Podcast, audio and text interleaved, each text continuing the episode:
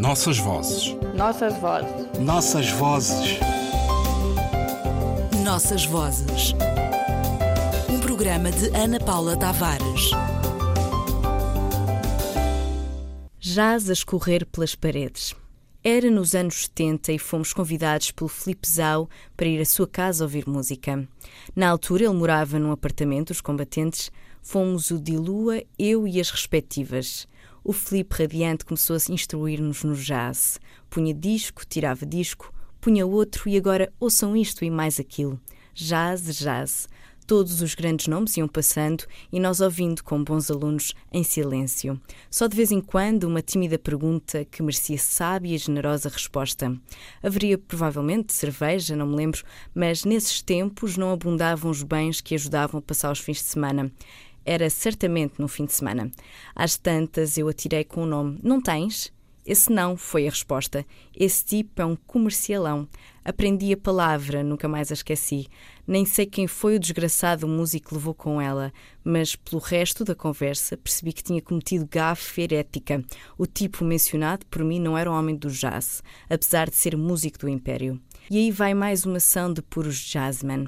Isto é que vocês precisam de ouvir, dizia ele, de forma entusiasmada, como sempre se exprime. Passaram por nós todos os clássicos e os mais modernos numa memorável sucessão, com os Zau chamando a atenção para uma sonoridade, um toque particular do instrumento, uma volta no compasso, uma conversa entre saxofone e contrabaixo, enfim, coisas que ele notava e que os meus empedernidos ouvidos nunca poderiam detectar sozinhos. A sala era pequena e uma boa parte estava ocupada pela estante com os discos todos.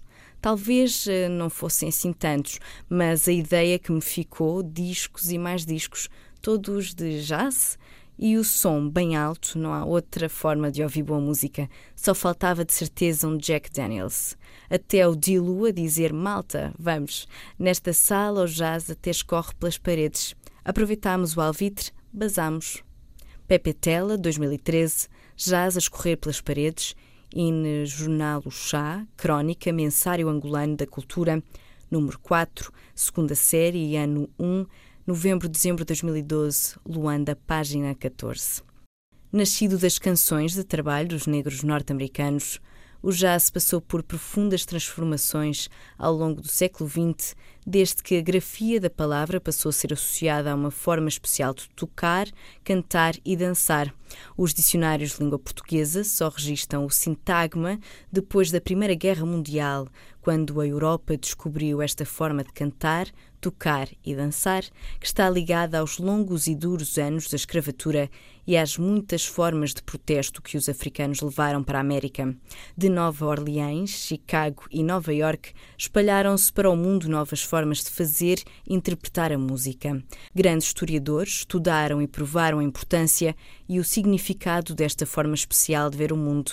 Muita da literatura escrita nos países onde se fala a língua portuguesa deve inspiração, estilo e forma de dizer.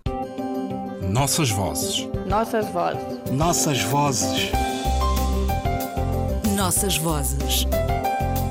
Um programa de Ana Paula Tavares.